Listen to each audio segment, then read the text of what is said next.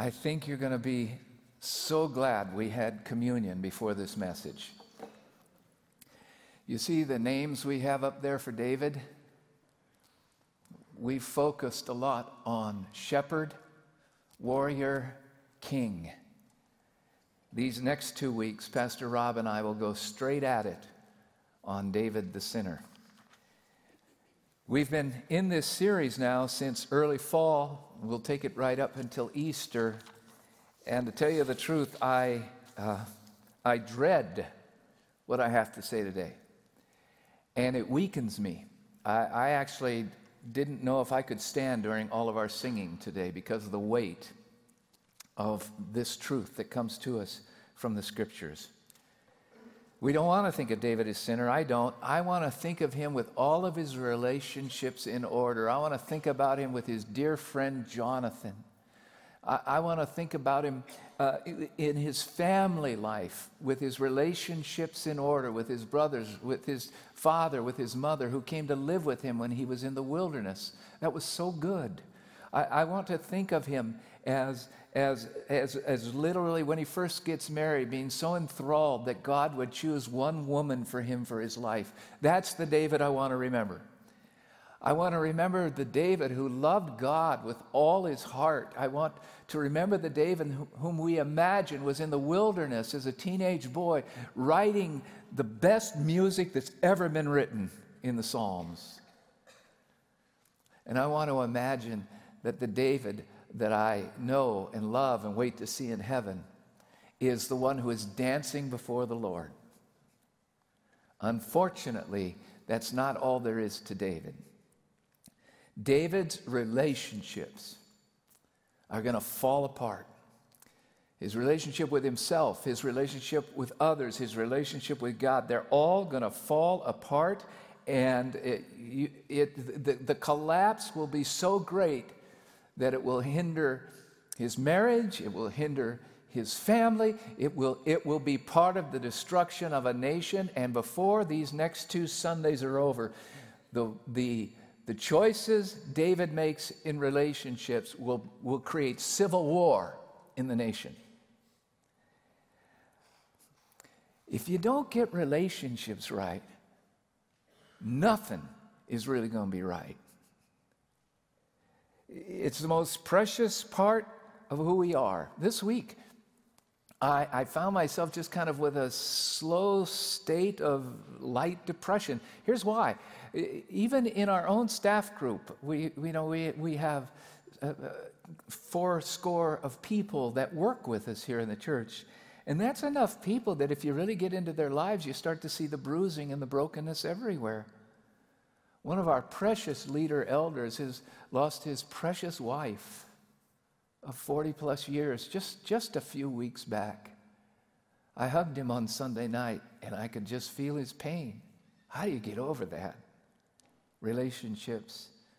One of our staff was on the phone this week with her daughter in Colorado when she heard screaming on the end of the phone and, and a wreck and a car crash and she couldn't talk to her daughter anymore, whose life was saved by the jaws of life, we found out later. Moms, how'd you like to be on the other end of the phone? I mean, people, relationships uh, in life. Uh, one of our great leaders here, in, I haven't asked permission to share any names, so I won't, but he's probably in better shape than anybody on our staff, was rushed to the hospital with blood clots in his leg and his lung. Uh, two of my dear friends and colleagues that I served with at the Billy Graham Center for many years. Paul's mom just died, and Jean's dad just died. And I know what that's like. Relationships, relationships, relationship. So, knowing that I was going to be dealing with David in the breaking of relationships, I just let myself feel it. I, knowing me a little bit, uh, uh, and maybe you don't, but uh, I do. Um, I, I found myself saying, where are places in literature that talk about this great thing of relationships and when they break, how sorrowful it is? So I went to the last book of The Lord of the Rings and the last chapters. And any of you that have read it or seen it, you know what happens to your heart when Bilbo and Frodo and Gandalf get on the ship that's going to go to the fair havens, to heaven, and the rest of the hobbits are left there. I could barely bear it. I knew it was coming and I yelled at the screen, No, no. Relationships. Relationships done right give life its texture. Relationships done badly destroy us and everyone around us. And of course, then Bilbo and Frodo led me to music, and that took me to Sting uh, and Jeff, I've been trying to think. I think it happened because Bilbo's sword was named Sting. Yeah, and so that probably threw me to Sting, the composer, who, who if you want to get depressed, listen to Sting. But I started being haunted again by that melody of, his, of that song, Fragile. And he's talking, it's a song about violence and war and what it does to humankind, what it does in relationships. And, and he goes, uh, he uses rain and the stars as metaphor. He goes, on and on, the rain will fall like tears from the stars, like tears from the stars. On and on, the rain will say, How fragile we are, how fragile we are, how fragile we are. Yeah real stuff, people, relationships. Part of the reason I believe in Christianity is because Christianity doesn't gloss over anything in life. The good things and the bad things straight at us about it.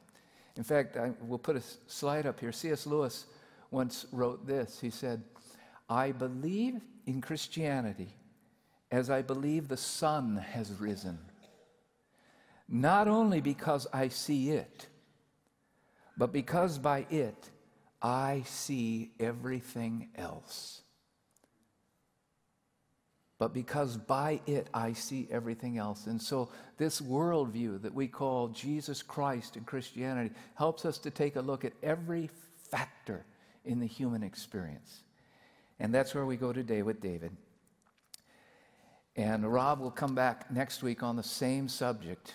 I'm actually hitting on chapters 11 and following, and he's going to hit on, um, uh, I'm sorry, I'm on 13 and following. He's going to hit on 11 and 12. Now, I need to make a caution here. We're going to see David's life unravel. We're going to see David do things that are appalling.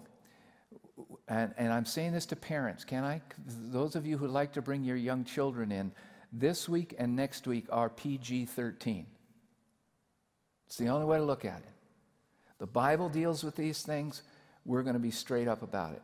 Some of you may want to consider um, stepping out with your younger children during this time, or expect to have some interesting conversations following the service. Okay. okay. Open your Bibles, please. Open them first of all to 2 Samuel chapter 5. Here we go. 2 Samuel chapter 5. And uh, I'm starting there because I skipped it when I did all my preaching earlier in the month. And you said, he's, he's skipping something very important. If you're an astute Bible student, you know that Lon purposely skipped three different passages, now summed up in the fifth, where he didn't deal with something about David's life he probably ought to have. Is that a phrase? Ought to have? trying to be a bit English here now. All right. Chapter 5, 13 through 15. Chapter 5, 2 Samuel 13 through 15. After he left Hebron, David took more concubines and wives in Jerusalem, and more sons and daughters were brought to him. Notice that's all very plural. Wives, plural. Concubines, plural. Sons and daughters, that's okay.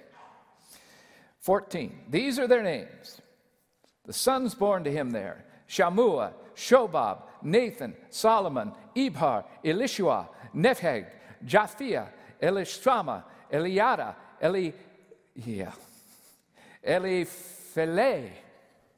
that sounds French. Philet. All right. And there's a lot more. Here's where we're going with this David messed up the marriage thing royally. By the time David is done with this whole thing of marriage, he will have around 20 wives and concubines.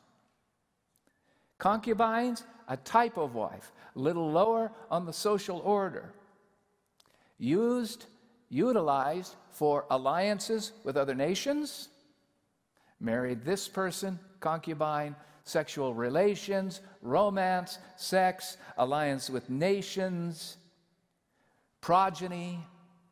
Whereas the official wives were those who, when they bore their sons, they could actually assume the throne. A lot there. Here's the point.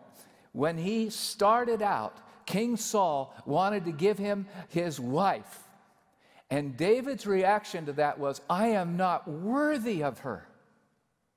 Don't, I am not worthy of one of your daughters. That's what I want every young man who comes to see me about my daughters to think. Mm-hmm. David goes from that to thinking he's not worthy of one to believing he has the right to take as many as he wishes. We enter into the era of polygamy. Over 20 different marital sexual alliances for David.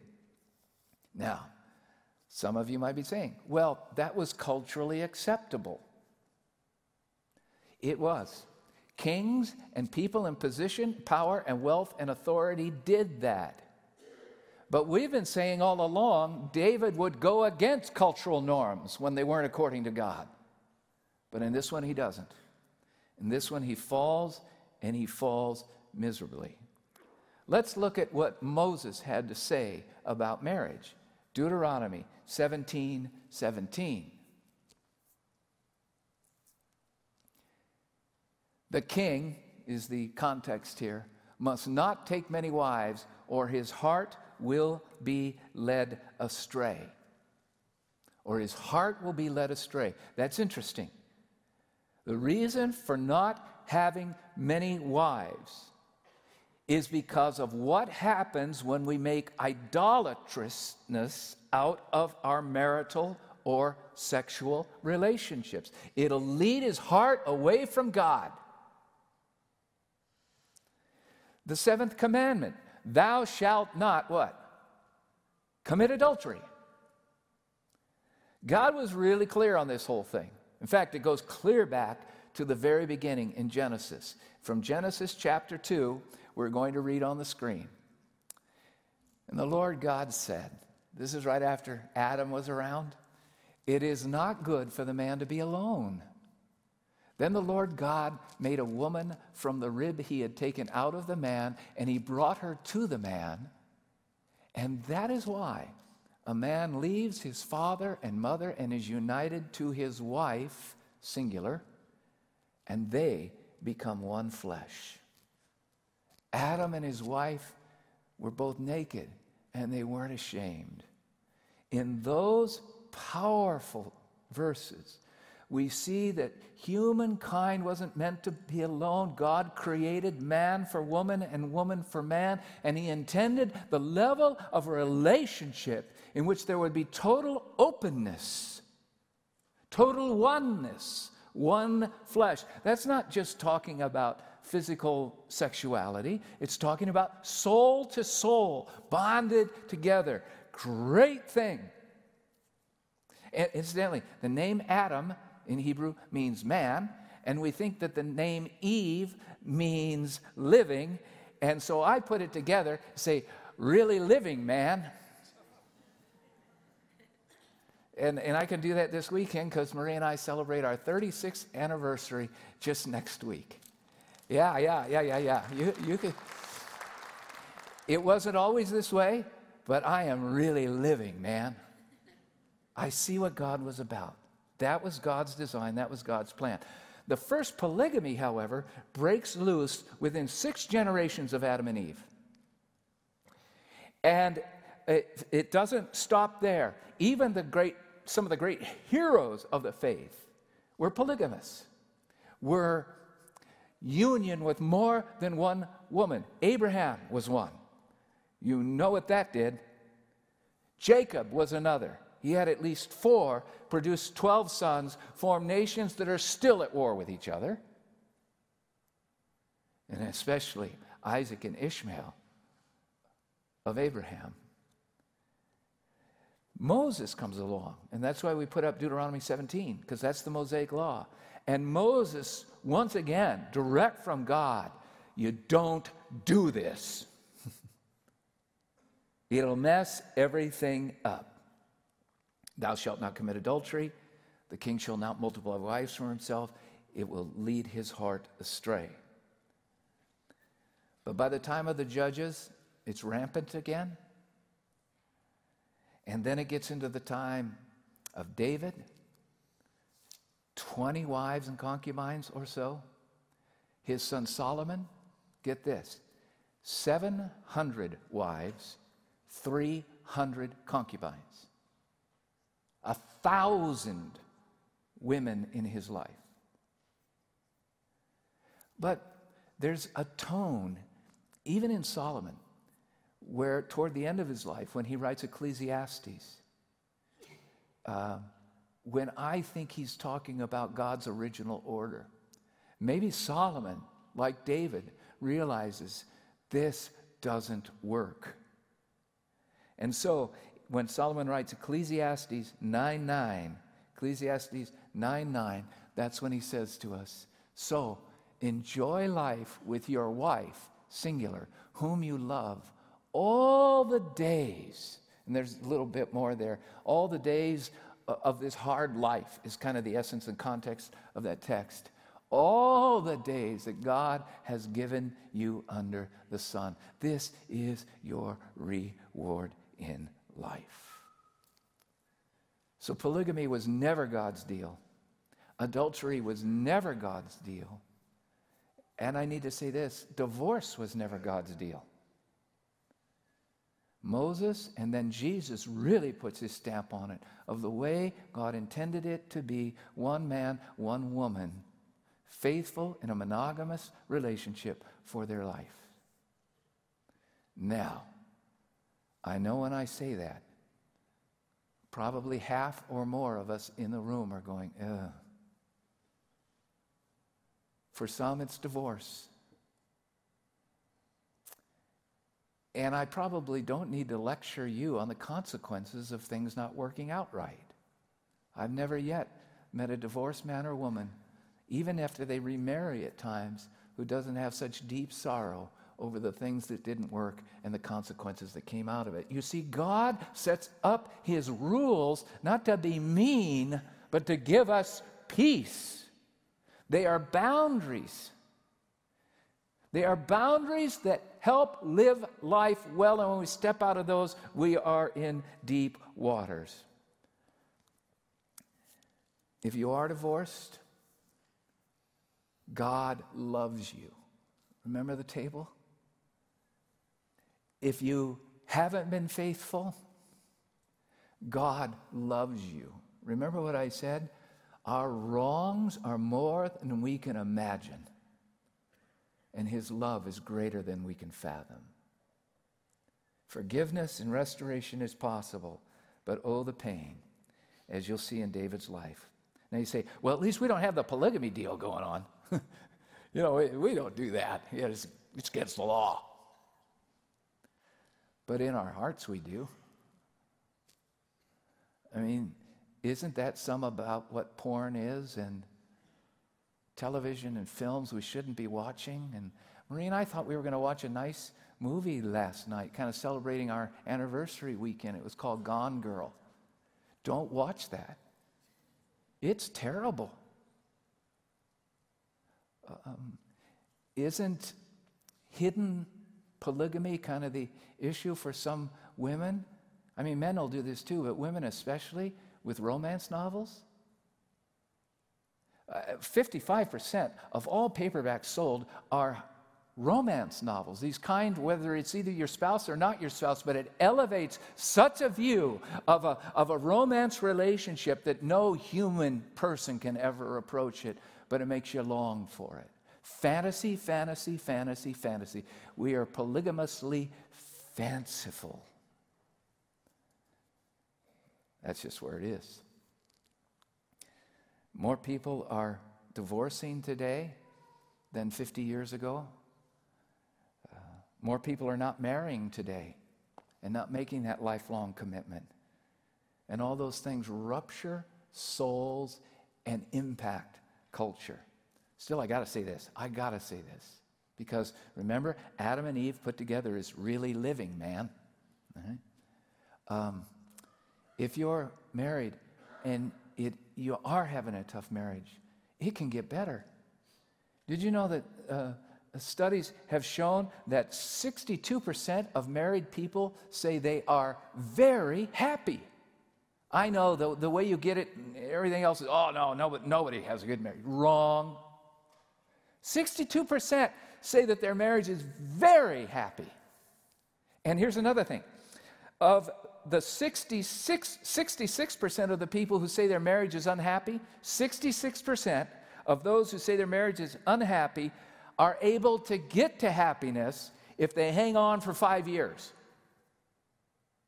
And you do what you need to do. You know, we take more time to tune up our cars than we do to turn up, tune up our weddings and our marriages. Wrong. Um, part of the reason I wanted to do this message this morning is, is I really wanted to use it as a time to say, if you haven't signed up for the marriage conference, do it. Why would you miss that? I think even Jeff and Jill will be there, and their marriage is a nine plus, plus, plus. We're all jealous of their marriage. Come.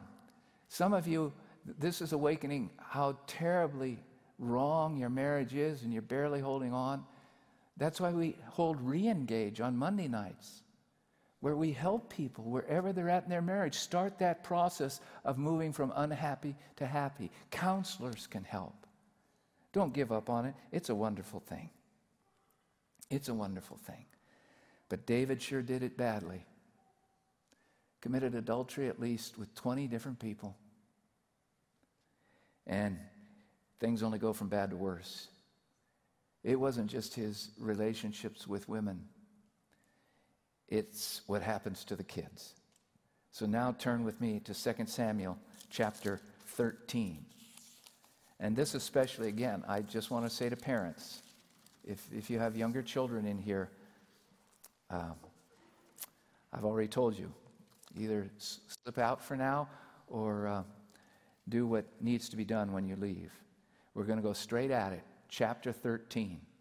Now, Pastor Rob next week will tell you the enormous fall that David takes. I've already said 20 different women, but in one case, David will go so far as he will take one of his best friend's wives and then engineer the murder of his best friend in order to cover up a pregnancy.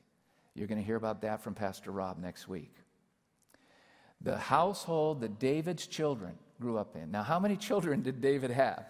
Well, if he was intimate with 20 women or so, we have no idea. We know we've got at least 19 sons named, one daughter, Tamar. But in other passages, it talks about multiple daughters and then multiple daughters and sons from the concubines who aren't part of the named ones. Chances are 50. Uh, we don't know a whole lot, but we're zeroing in on the two most important sons Amnon and Absalom, because Amnon is firstborn, he'll be the next king. And if he isn't, Absalom will. Now, Absalom was actually thirdborn, but the secondborn son's name is only mentioned once, and so never again. So we think that perhaps he died at a young age. So Amnon and Absalom. Here we go. Get ready. In the course of time, Amnon, son of David, firstborn, fell in love with Tamar the beautiful sister of Absalom, second to the throne, son of David. Three of his children are in that verse Amnon, Absalom and his precious daughter Tamar, the only daughter named in the scriptures of David. Verse 2 Amnon became so obsessed with his sister Tamar that he made himself ill. She was a virgin. It seemed impossible for him to do anything to her. I hate that verse. It seemed impossible for him to do anything to her. Now, Amnon had an advisor named Jonadab, son of Shimeah, David's brother. Jonadab was shrewd. He asked Amnon, Why do you, the king's son, look so haggard morning after morning? Won't you tell me? Amnon said to him, I am in love with Tamar, my brother Absalom's sister. Jonadab says, Well, here's what you do you go to bed, you pretend to be ill. When your father comes to see you, say, Father, I would like my sister Tamar to come and give me something to eat. Let her prepare the food in my sight so that I can watch her, and then she can serve me from her hand. Please do that, Father. So that's exactly what Amnon did. David came to visit. Uh, David, uh, Father, would you mind? Have Tamar come and cook for me. She makes some great meals and, uh, and just serve me. That will help me get uh, better. But of course, that's not his plan. Starting in verse 12 and following, he proceeds to rape her. And in verse um, 14, she has been crying out to him not to do this, not to do this. Don't, don't, don't. But he refused to listen to her. And since he was stronger, he raped her. Verse 15. Then Amnon hated her with intense hatred. In fact, he hated her more than he loved her. Amnon said to her, Get up and get out of my house. No, she said to him, sending me away would be a greater wrong than anything you've already done to me. But he refused to listen to her. He called his personal servant and he said, Get this woman out of my sight, bolt the door after her. So his servant put her out, bolted the door after her. She was wearing an ornate robe, for this was the kind of garment the virgin daughters of the king wore.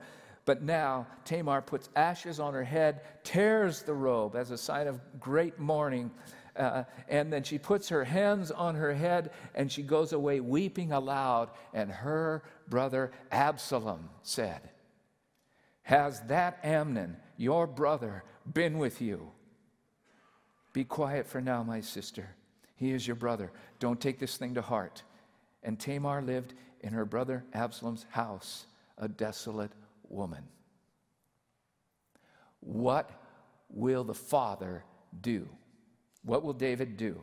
Verse 21 When King David heard all this, he was furious. Good, he should be. But there's a period at the end of furious, and David does nothing else. His own daughter has been assaulted by one of his own sons, and he who builds nations does nothing in his own home. And because he neglects his precious daughter, her brother will take up her cause. And Absalom will seize with anger and Absalom will wait two years, and then Absalom will kill and murder his brother Amnon. I mean, it's just loaded. You're, you you, can read all of this later today or this week, the rest of 13, 14, 15, 16, 17. Here's what happens Absalom kills Amnon. Absalom then flees to another nation. David lets him go. David mourns over Amnon's death, but it never says anything about him mourning over Tamar's death. Or rape, not death, but she was as good as dead. When that door is bolted, she would be a desolate woman for the rest of her life. David mourns over his son's uh, uh, death, and years later, Absalom is allowed to return, and he and his father almost reconcile, but not quite, because David says, All right, he can come back to Israel, but he's not to see my face. He killed my son. And Amnon, I'm sorry, and Absalom, who wrongly murdered in revenge for what happened to his sister, Absalom realizes, I have no respect for my father, the king, at all.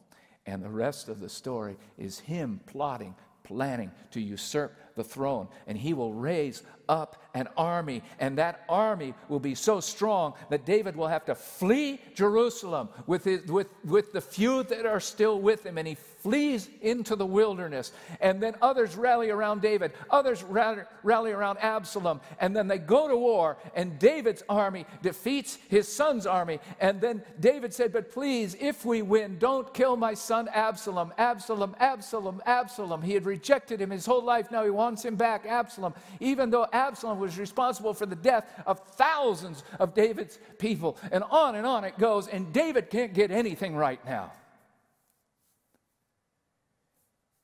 And so Joab, his nephew, general of the army, he kills Absalom. This can't go on in Israel. By the time it's all over, David has one precious daughter whose life has been shattered, two sons that have died, and over 20,000 people in the civil war that ensued from it. Friends, there are always consequences to sin. And the more influence you have as a person, the more your sin spills on others. As I look at David as a father, it just makes me so sad. I think there's at least three things that he did wrong and never got right. One, neglect. He neglects Tamar in her time of need. Sorry, this, this always chokes me up. Why why didn't he bring his daughter back into his house?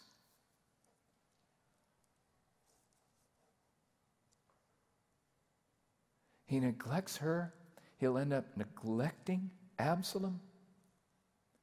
Beyond that, his poor discipline allows for unbridled, wrong decisions made by his children that end up causing great harm over a whole society. Poor discipline. This is a guy who disciplined massive armies. But sometimes we don't do well in our own house, right, men? Help us, Lord. And then finally, his third thing is idolatry.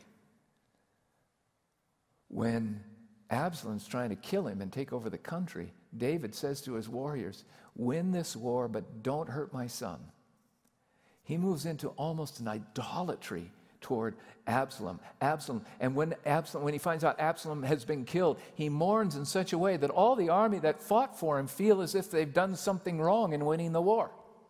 He just about lost the whole nation at that point. Which reminds me that it's pretty easy for us to make idols out of our children, too. God save us. David as a father. Now, I want to say a couple things because this has unlocked all sorts of stuff. I know I've already unlocked what some of you are feeling about divorce or broken marriage. And, and probably some of you here have been sexually abused. Generally, it happens to women, occasionally, it happens to men. We are so sorry. The impact of that is overwhelming. But we love you this church is not going to hide from anything that goes on in our culture. And your church wants to help. And your God loves you. Jesus will never forsake you. And third, maybe on the preciousness of life, this is awakened even in some of you ladies that have made a decision for abortion in your past. I'm sure we have many in our church. And no one can describe the pain of a lost child. I know. And even though you probably did it feeling it was the best choice to make, your soul tells you it wasn't. Again, I want to say this we love you, and we want to help you.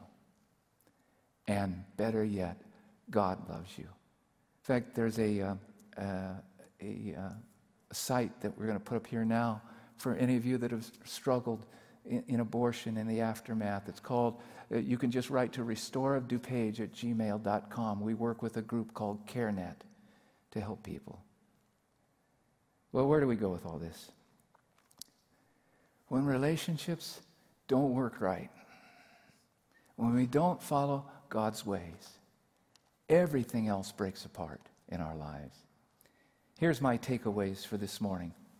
Number one, Satan seeks to destroy our relationships with self, with others, and with God. David is a moral wreck at this point. He will return. The one thing David knows how to do better than anybody I've ever read is to be sorry. But look what happens. Number two, consequences of our sin are always with us. Please, please understand this. God loves you. God's grace offers forgiveness for all your sins. God's grace offers you the gift of eternal life. God's grace says that He will be with you and walk alongside you in whatever you've done. But God's grace does not erase consequences. As many of you feel them in your soul. That's a reason to get the God thing right. because life is pretty painful when you make these big, huge things and they go wrong. And finally, the third thing to remind you again as I close forgiveness is real. Hear Jesus. Neither do I condemn you. That's number one. And secondly, from the cross, our Lord says, Father, Forgive them. They didn't know what they were doing. The forgiveness and the restoration of Jesus Christ are real. There's not a person here who's not broken. But here's what we have to say God will be with you, God will heal you, and there is hope. Pray with me now.